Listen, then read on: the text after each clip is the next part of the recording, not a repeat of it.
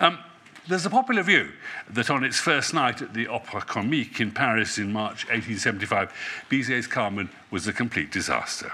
And the view goes on that it was deep despair at this debacle that hastened the composer's own untimely death three months later. And while it is true that in the course of rehearsal, both the chorus and the orchestra made Bizet's life pretty difficult, uh, uh, and that he was rising his score in the light of what he was seeing and hearing in this period. Um, and it's also perhaps true that rather prissy Paris turned up its moral nose at the idea of a heroine whose morals were no better than they should have been. It's also true that Carmen ran for a thoroughly respectable 36 performances before the end of the season in which it appeared, and it was revived the following year. More than that, Bizet's musical peers, Massenet, Offenbach, Delibes, and Gounod, were in the audience for the first night and were all full of admiration for what he had achieved. Indeed, during the performance, Gounod himself is supposed to have complained bitterly that Bizet had stolen the music for Michaela's Act 3 aria for him, declaring, That melody is mine. Well, very quickly, the opera began to travel to Vienna, Brussels, and London, St. Petersburg, and across the Atlantic. And to date, I have to tell you, there have been over 1,000 performances of Carmen at the Metropolitan Opera House in both its two buildings in New York City. As far as other composers outside France were concerned, there was admiration too from Tchaikovsky, Wagner, and Brahms. Brahms is reported to have seen the piece 20 times and have said that he would have, quote, gone to the ends of the earth to embrace Bizet. We, of course, now understand the appeal of this piece. It's somehow almost genetically stitched into all of us. It is, of course, an opera built around a string of utterly beguiling melodies. It has an amazingly taut dramatic reconstruction, and it's a drama about those two central things that preoccupy all of us at the beginning and indeed perhaps the end of our lives desire and death. And from the very beginning, perhaps, Carmen was as much about Spain, as is the production you're going to see tonight, as it was about the gypsy who actually seduces Don Jose. Spain, as imagined originally by the late 19th century, as a place where everything was possible that you couldn't do at home, where you could fall into the waiting arms of a gypsy and so escape the grim fate of a respectable marriage to Michaela, where you didn't go to the office, but you hung around outside cigarette factories watching pretty girls, where you went off with smugglers into the mountains and spent sun drenched afternoons in the company of Escamillo and death of the corrida. Well, we have a quartet of guests tonight to explore Bizet's Carmen. David Dyer, who's English National Opera's chorus manager and a former chorister with the company. The soprano, Rachael Adams, who's covering the role of Michaela, and Murray Hipkin, a senior member of the English National Opera music staff, are going to perform for us. And Professor Richard Langham Smith, now research professor in music at the Royal College of Music, is with us. Richard is co editor of the Overture Guide to Carmen, and he's produced a new edition of this masterpiece that was performed and filmed at the Opera Comique in Paris. Will you please then first welcome Richard Langham Smith?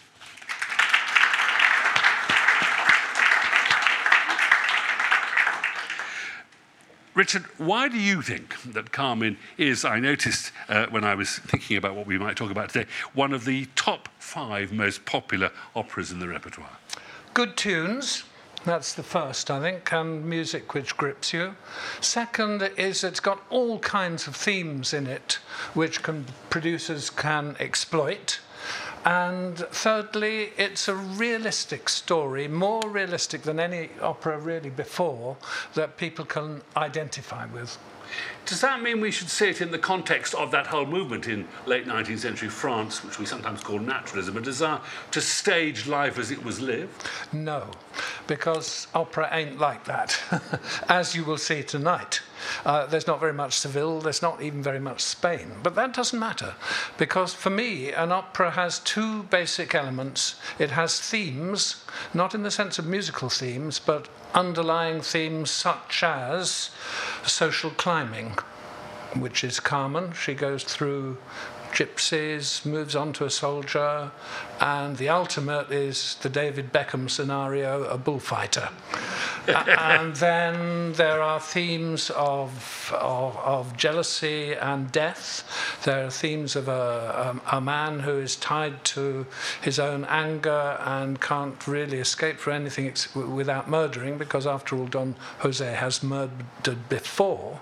And I think what comes out in tonight's opera is a theme which is certainly buried within the text which is this machismo surrounding in which everything takes place. So the opera is made sexier, not because Carmen wiggles her bum more, but because it all takes place within this male environment, which somehow, uh, with, with the fighting of the navajas between Escamillo, with the, with the scene where Micaela first comes in and the soldiers surround her and invite her in really rather threateningly, and uh, also the scene in the mountains where Don Jose really becomes not machismo enough uh, uh, to be with the smugglers. And that sort of theme is brought out. Now, you don't need the image the image, which was the original thing happening in Spain in 1820, which is very rarely done. It's always modernized a bit, either to Spain around the time, around the fin de siècle, around the time Bizet composed it, 1870s, or it's set in, in the, the Spain of Franco. So those are the images which project the theme, uh, uh, which project the, the, the theme exactly. And, and so I don't think it matters to take it away from Spain. But if you do put it there, you will find all kinds of links in Bizet's music, in the libretto, in the stereotypes which are exploited, which can uh, lead you straight to Seville, as it leads me to Seville, which I'm totally in love with, and spend every December overwintering there because it's a wonderful place to be, and I stay very near where Carmen seduced her lovers. On the other side is the barracks, and up the road is the cigarette factory, which you can walk round it's now the university, and, but it still has the old labels. One says Faculty of Equine Studies or Media Studies, and underneath it says Snuff Room or Packing Room. And you just walk in for free, and it's, it's just wonderful. If you are looking at the screen here, you will see the images from the production that we shall see this evening. Um, Richard, is there a definitive edition of this book? I mentioned earlier.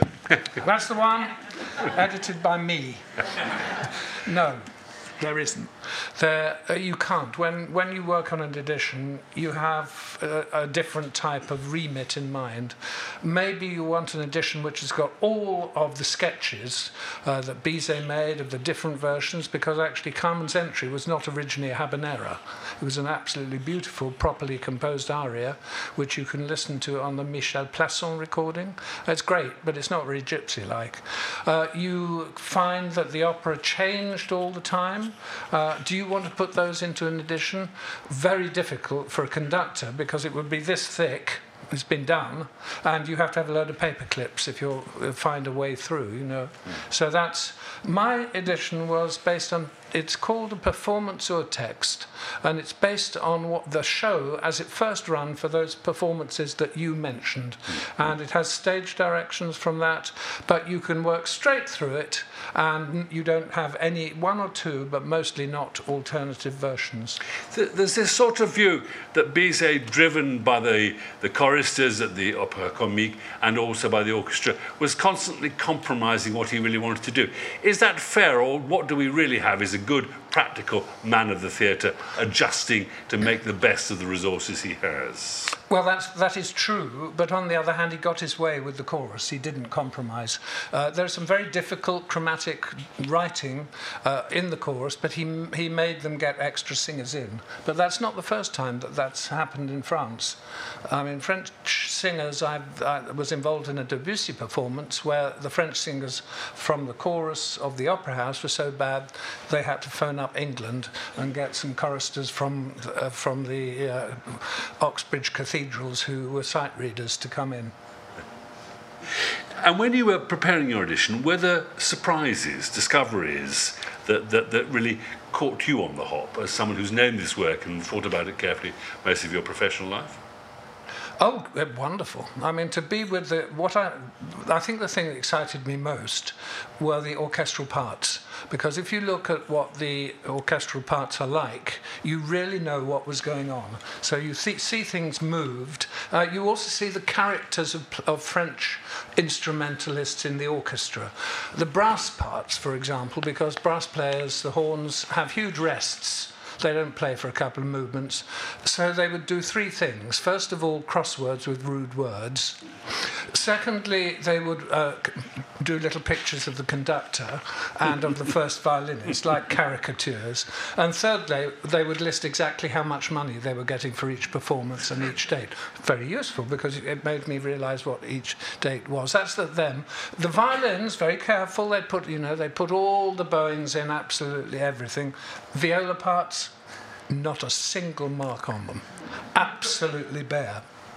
You know, it's the stereotypes. That's the first thing. The second thing is the way that it was pulled around, because Bizet's actual score, the one that he wrote out in manuscript, was used for performances at the Opera Comique and elsewhere for a long time. Conductor tears it off the first 42 pages were so badly destroyed, they had to be recopied.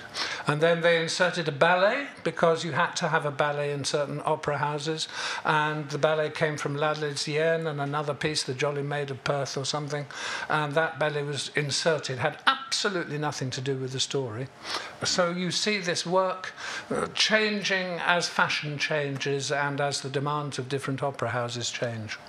The Opera Comique has a tradition of spoken dialogue and musical numbers, uh, but Carmen exists with, as it were, the spoken numbers, the recitatives uh, uh, with orchestral accompaniment. What, what, in your view, is the right decision about which version of that to go for?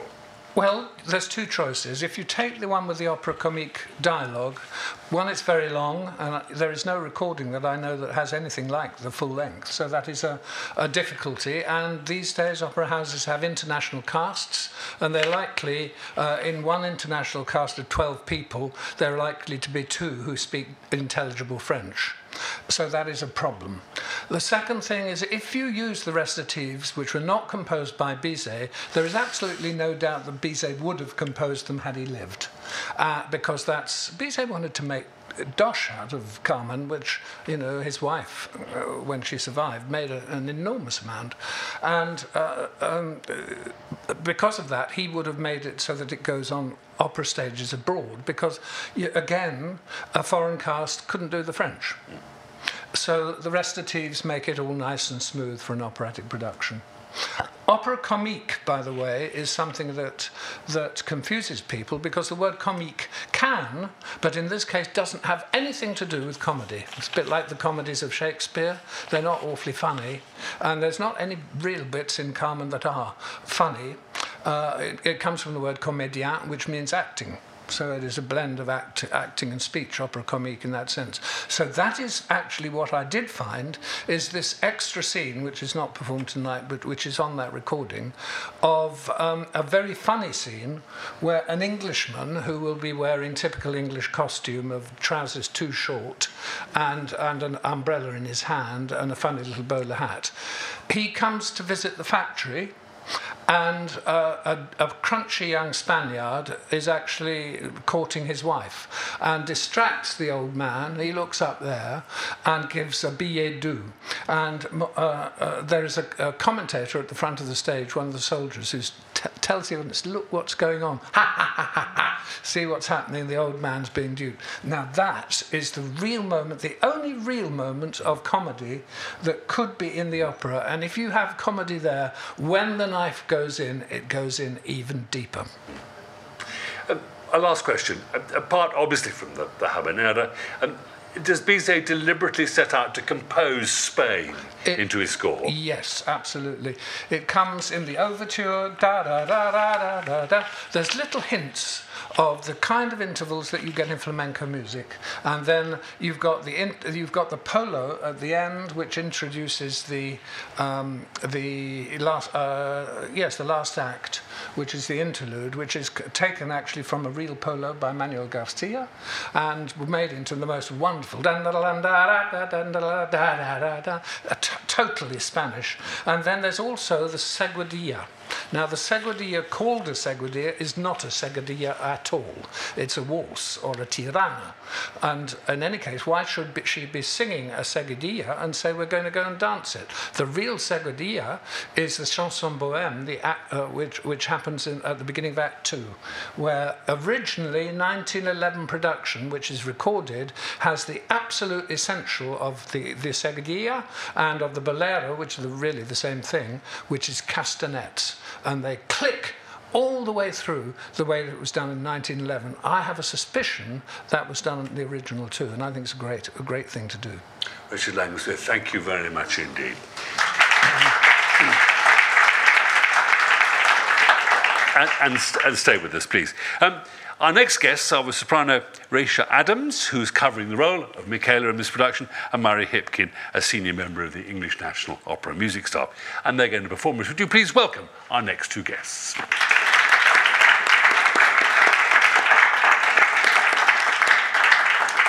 Those of you who've been to these events before will know that, alas, singers have to speak for their supper before they're allowed to sing here. Um, Tell me, who do you think Michaela is? How do you see her? Um, it's a tricky one because the more productions you do, the more influence you get, and you start to take on other people's opinions as well. Um, I don't think she's quite as goody two shoes as people would like to think she is. Um, she comes on, she sings a little bit, she leaves, she comes on a bit more, and people still love her at the end. She can be as vile as you like, but she gets a beautiful aria, and people love it. But I think intrinsically, she's a woman who knows what she wants. She wants Don Jose, and she's out to get him, and she'll do anything she can. She's very manipulative. She, either she or she, under pressure, gets the mother to write the letter, um, and she takes it, and yeah, she tries to twist his arm as best she can. So I don't think she's quite as nice as we all think she is. But she doesn't get what she wants she doesn't. any more than Carmen gets what she wants, unless no. we presume Carmen wants it.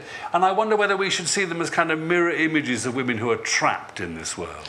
I think they're very similar, actually, in the things that they're after, and they do go for what they want, just in uh, different ways. You know, Carmen says how she feels all the way through. She's very open, um, and she lets you know what's going on. Uh, Michaela, not so much. She's um, she just she wants him, and, and that, that is all she wants. That's her main goal in this. You know, to to create a life with this man, and so yeah, you know, I think I think she's trapped in her own desires for him.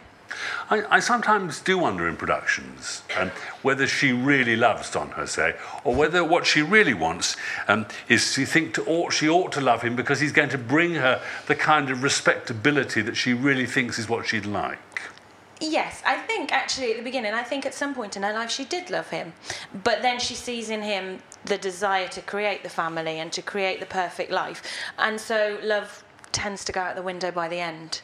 Um, in this production in particular, her final exit, I won't spoil it for anyone, but her final exit shows actually that it's not the true desire for him, um, for the love of him, it's just for what he can bring.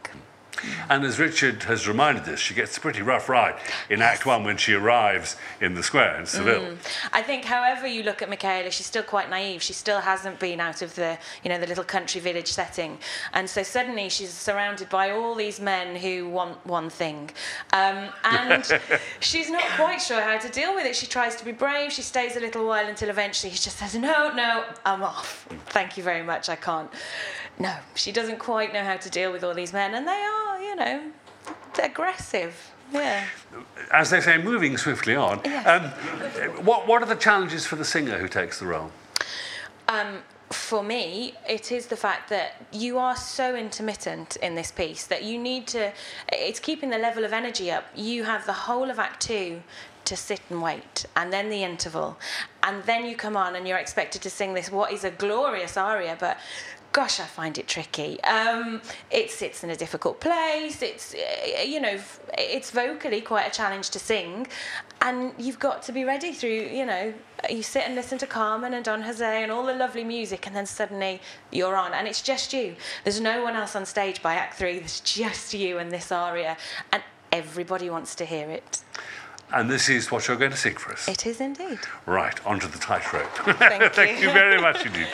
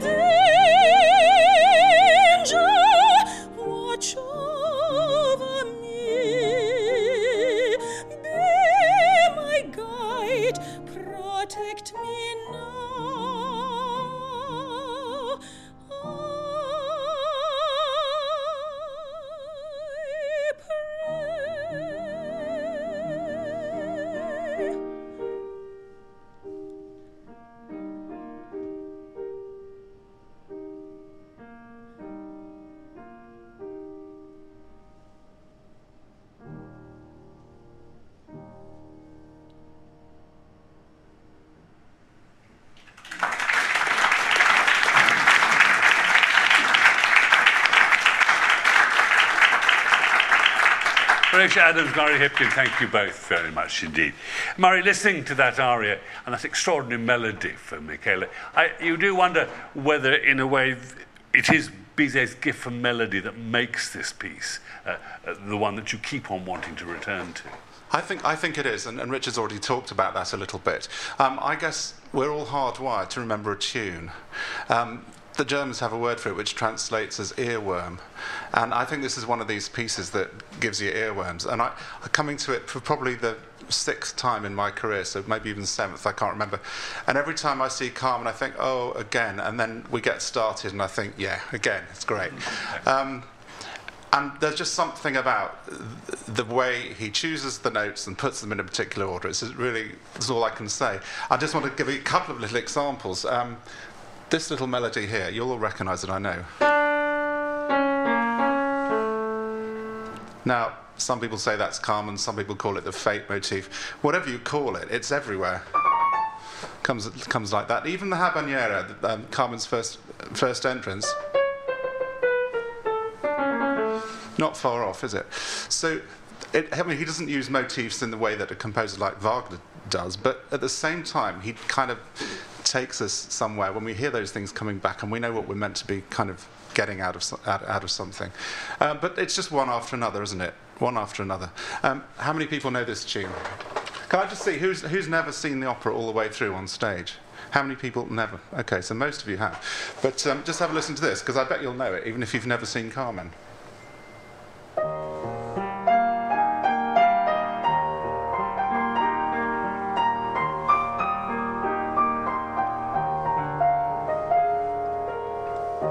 So you all knew that, didn't you? Because it's just around us all the time. That's actually, my, I think, my favourite at the moment. My favourite varies from day to day. That's my favourite at the moment.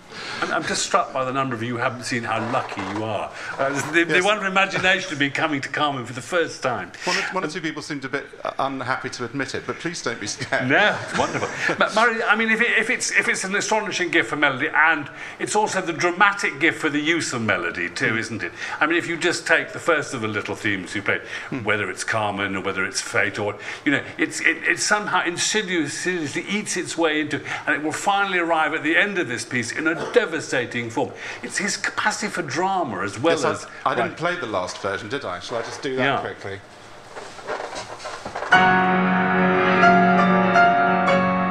Which is about as far away from whatever it is. I've lost the notes now, but hang on. That one. Um, yeah.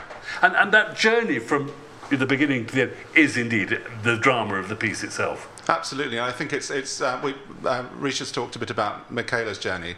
Jose's journey is a very very interesting one. Um, because his music at the beginning is very much linked with um, Michaela and the kind of there's a, there's a country feel about it. You feel like you're sort of on top of a mountain somewhere. Um, and he sort of seems to go from sort of honest country boy through this journey of lover, and then he's a deserter, and then he's deserted and abandoned and becomes very jealous, has a breakdown, and at the, at the very end, of course, there's that fatalism that, that you, and you, we know and he knows there's only really one way that this can end, and it ain't going to be pretty.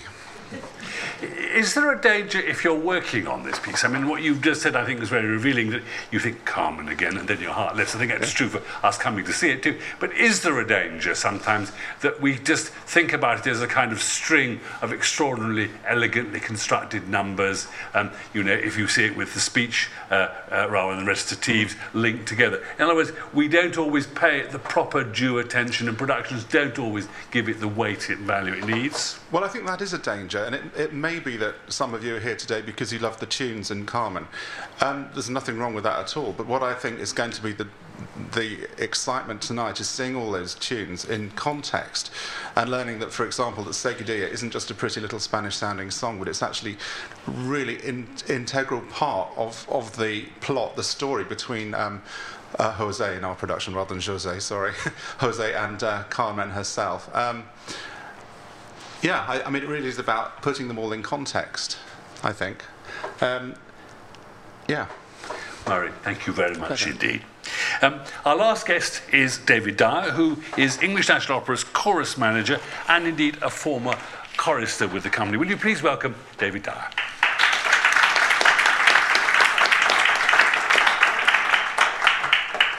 David, let's start with Carmen. I mean, how great a challenge for the chorus is Carmen? Well, it's a challenge in several ways. As Christopher says, there's some really delicate music in, in Carmen, especially Act 3. Act 3 with the smugglers is incredibly detailed in how the staccatos are written um, and how the chorus and legato lines. It's, it's really hard stuff. And the, the first entrance for the ladies is a beautiful melody that's got to be delicately sung. Um, so it's not just the big, rumbustious um, big numbers. There's a huge amount of range for the chorus to do. And of course, as Murray also said, it's probably the, the opera that any chorister has done more often in their career. Um, I was here for 22 years, and I did four productions of Carmen here in this house, which meant four different translations. Um, and it's, it's an amazing opera to come back to, but you've got to try and keep it fresh. That helps with a different conductor each time, helps with a new production. Um, but it's, it's, it's that range from that very even the first opening for the gentleman is is very contained and then of course it all bursts into this violence and there's an awful lot quite apart from the uh, difficulty of it uh, for them to do. I mean, this is an opera where the chorus are absolutely central. Absolutely, they are they are that community that that Carmen comes out comes out of um, in this production. This great machismo um, men which she rebels against or controls. Um, the, the ladies who are equally strong and equally dismissive to the men as, as she is. And then, of course, this huge act in, in, in when they become smugglers. Um, Calixto Bieito, who directed this production, based that scene on something he actually saw. He actually saw people smuggle the sort of goods you'll see tonight um, and the cars and so on. And he literally just recreated it. and it's, it's real life. Richard, taking a step back, what does the, David, what does the chorus manager do? The, um, the chorus manager, I think my job is to make the chorus's life run smoothly. Um, we have a chorus here, permanent chorus of 44. Um, in Carmen, we have 56 and a, cor- a children's chorus of 20. Um, so we hire extra choruses if the production needs it. In a Meistersinger, of course, we had a chorus of 90. Um, and in Queen of Spades, we've got a chorus of 68. And in Force of Destiny next season, we'll have a chorus of 80. So part of my job is to to find and arrange the singers. Um, it's to make sure that the chorus know where they're going on, on, a given day, that the correct number of music stands will be there, that the correct number of seats will be there, um, to process their pay, to make that hopefully to be able that they can do their best on the stage. We ask an awful lot of this chorus. Um, this morning they were doing Queen of Spades, um, tonight they're doing Carmen. Tomorrow morning they're doing Queen of Spades. Tomorrow night they're doing Pirates Penzance. Um, next week they start rehearsals for Lady of Mtsensk for next season. It's a really tough schedule, um, but it shows off the, the range that we ask a singer to do and also their own versatility, which is what makes, I think, ENO very special. And presumably you're also a shoulder to weep on.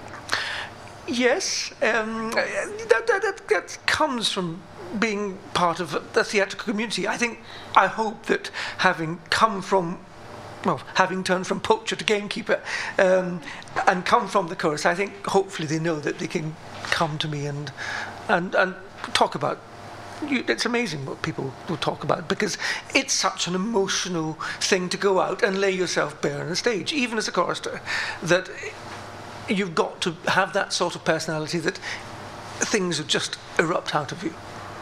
And I, I, sometimes wonder how you recruit the kind of core members of the chorus. Did they come to you, or does the company set out to look for people it, it wants? When, when there's a, a, vacancy arises, that we will we will advertise, and we will then addi- audition usually in two rounds. Um, the second round we will we'll make them dance and sing and see everything, not just sing. Um, we will ask them to sing in English. Um, at the first edition to see that that, that works. Um, the jobs sadly come up rarely, um, but we have a one of our basses will be retiring at the end of the season, and we'll recruit from from then. Um, I have to say it's a it's a tough life out there for young singers. I must get unsolicited um, CVs in the range of five to ten a day, um, and we will get we will get when the when the bass job comes up, we will get at least 200 applications, which will fill it down to maybe here 20 or 30. You'll hit up to 30 voices? Well, it depends. Well, it depends on, on, the, on the quality of the CV and who we want to hear. But um, yes. And we will ask them to come in and maybe give them five minutes. To, in the first edition. First edition, you've got five minutes to show um, that we'll call you back for another one. It's a very hard life. And, and when they come, do they come as young singers because this is a stepping stone in a career that may lead them eventually to a solo career, or do they come because they want to be a chorister? There, there are there are lots of different ways to you to come in addition. There are certainly singers who want to come and, and learn the craft. Um, there are, are others who who and it's never you're not a failure if you're a chorister. Um, you're not a failed soloist. Uh, I get really annoyed at, at music colleges who, who tend to push singers and saying that the only thing to be is, is a, a soloist. No, it's not. I spent 30 years um, being a chorister, both at Glyndebourne and here, um, and another companies, never out of work. It's a great job. It's a, you are the linchpin. The orchestra and the chorus are the heartbeat of a company. Um, and what makes the company special, what makes this ensemble special. Um, I think what makes our chorus special is because the range, to go from Mike Leigh's Pirates to Calixto, to David Alden, to, to Deborah Warner, to the people we get to work with, and the variety of styles we demand of them within a season, it's and this amazing company, its its reach in English and the singing in English and that natural communication we feel with you, the audience, um, who'd want to leave. Is it important in a chorus to have a range of ages for the voices? I mean, we think of the Glyndebourne chorus, perhaps, if we're fortunate enough to see them either Yep. on tour or in the house itself, as being essentially a young chorus, people starting their careers. And one of its joys is that. But what's great about the chorus here is they quite clearly are a kind of, you know, all the way from, from, from a a certain maturity to their youth. Well, that is exactly right. As as a society, and I mean, and the chorus should re- reflect the society on stage. We have a young tenor who's been with us two years and he's now 24, so he's the baby. Um, but we also have a gentleman who first sang um, in the famous Sadler's Wells production of. Um, Meister Singers um, when it came here, so he's been singing with the company since 1969.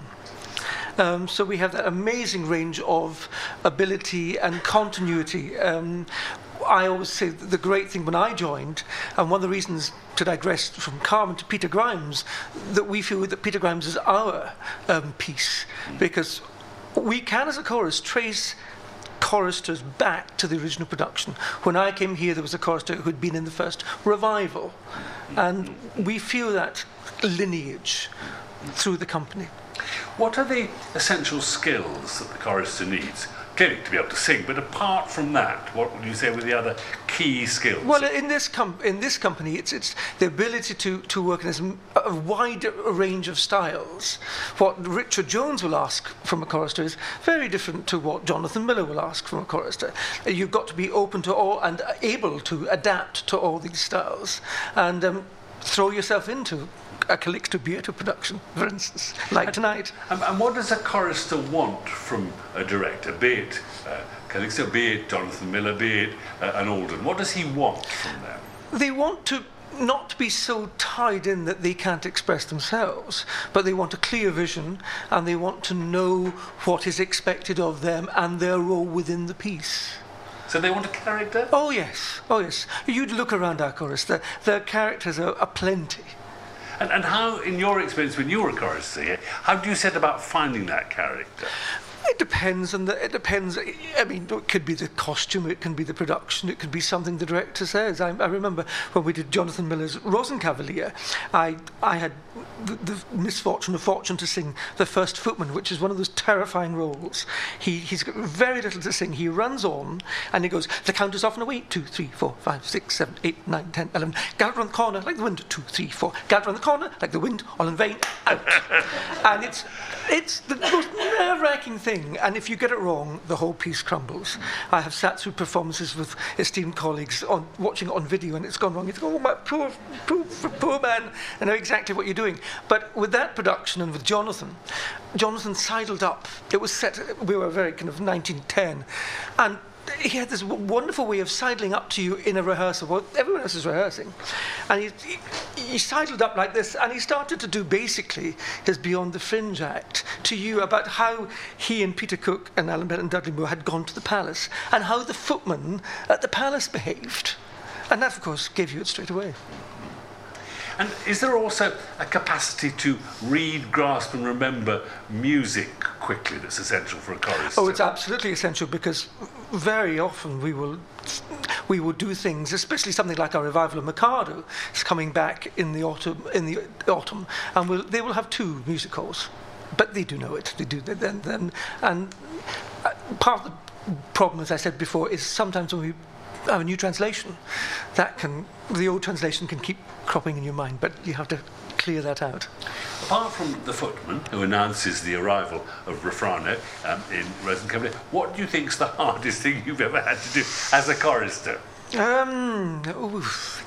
we had Life of an Idiot. Schnittke was a was a, was an amazing piece. Um, uh, the hardest thing, I don't know. There's always a challenge. Um, Lohengrin for a tenor is chorus tenor is hard work. Um, that's really hard work. And there was one evening because of mad flu. I think we had seven tenors off, and that was that was hard work. Now, beyond the kind of close. Uh, regular chorus. Mm. Um, you've talked about the numbers 90 for Meistersinger, yeah. 80 for um, uh, next season for Force of Destiny. Um, where do you look for them? Where do they come from? They come from our um, extra chorus list. Again, we, we hear everyone, everyone who who sings on the stage has been heard by the chorus master or the head of music, and to go on the list. And um, occasionally we will hear lots of singers and, and put them on list and so on. And they're freelance singers. We if they get to like us and we like them and they come back and uh, we're great to see them and a lot of them just love being here and it's great to have them.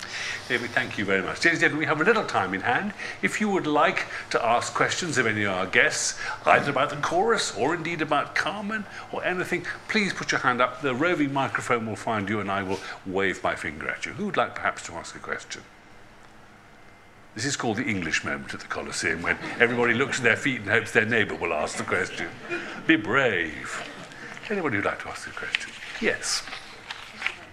Uh, it's incredibly interesting. I've never been to one of these. Uh, thank you very much, everybody.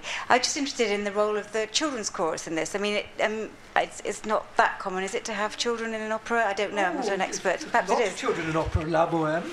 Um, but I just wondered, wondered, you know, why is this? Is, was this done for musical reasons? Was it done for the plot?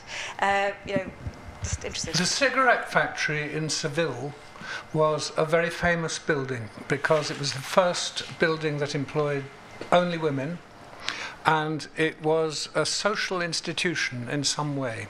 In another way, they were able to pay the women less. But a lot of these women had illegitimate children and as a social gesture, they built a primary school onto the end of the building and eventually an elementary school as they grew up.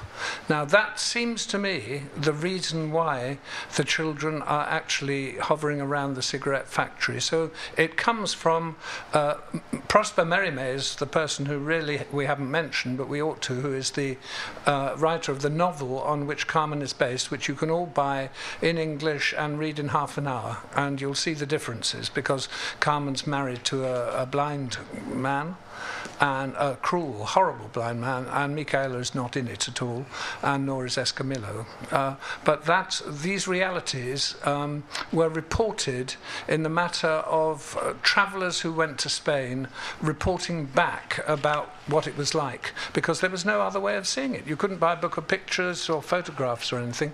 They were published in magazines, Le, Le Tour du Monde, the Tour of the World, uh, Le Revue des Deux Mondes, of the New World and the Old World, and that gave you some realities. I think that's where that came from.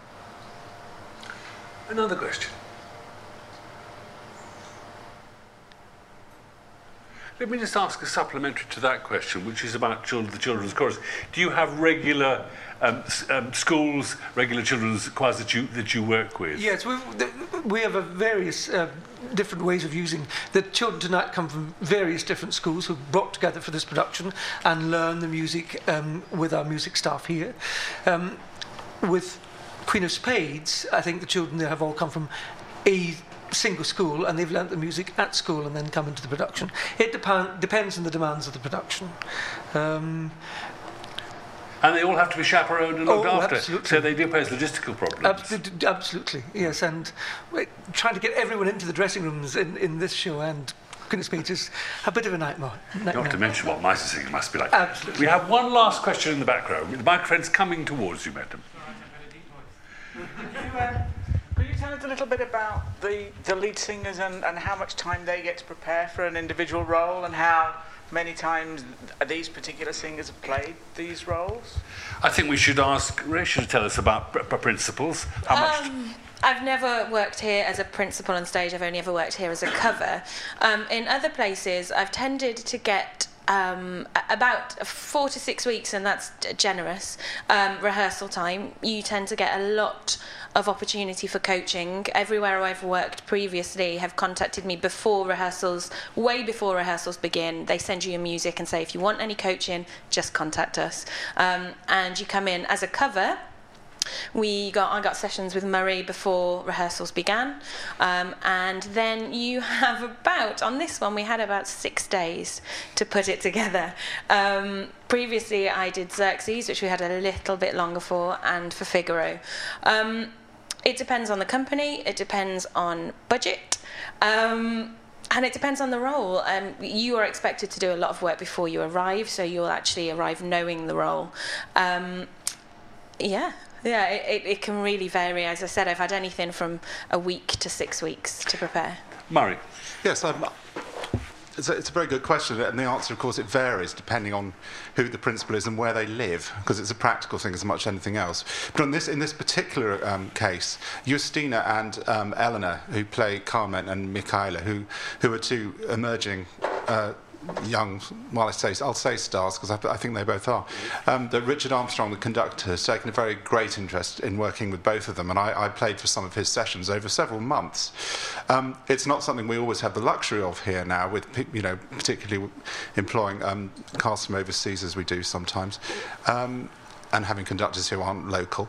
But, but in this particular occasion, there's been a lot of, of prep, particularly with those two um, artists um, on the roles, and, and, and I, I don't think they're doing the roles for the first time, but certainly first time in English. Um, Eric, of course, has come from America. I'm not sure whether he's sung the role before, but he will have done. He coached locally, and then come to us for a few days just to put it all together before the rehearsal, uh, production rehearsals began. So it does vary. The, the choristers, for example, who are involved will have, have time with me because they're on the spot. I think it, this is Eric's, but uh, the Don Jose. This is his first. Um, First time singing Don Jose. In fact, he's, he's told me the other day this is his fifth new role of the season. And, Gosh. unbelievable. You see, you do learn secrets if you come here. um, ladies and gentlemen, some thank yous. Thank you to all of you for being wonderfully attentive audience, but thank you to our four guests who've given up an afternoon to tell us very interestingly and full of imagination about what we're going to see later. Thank you all very much indeed.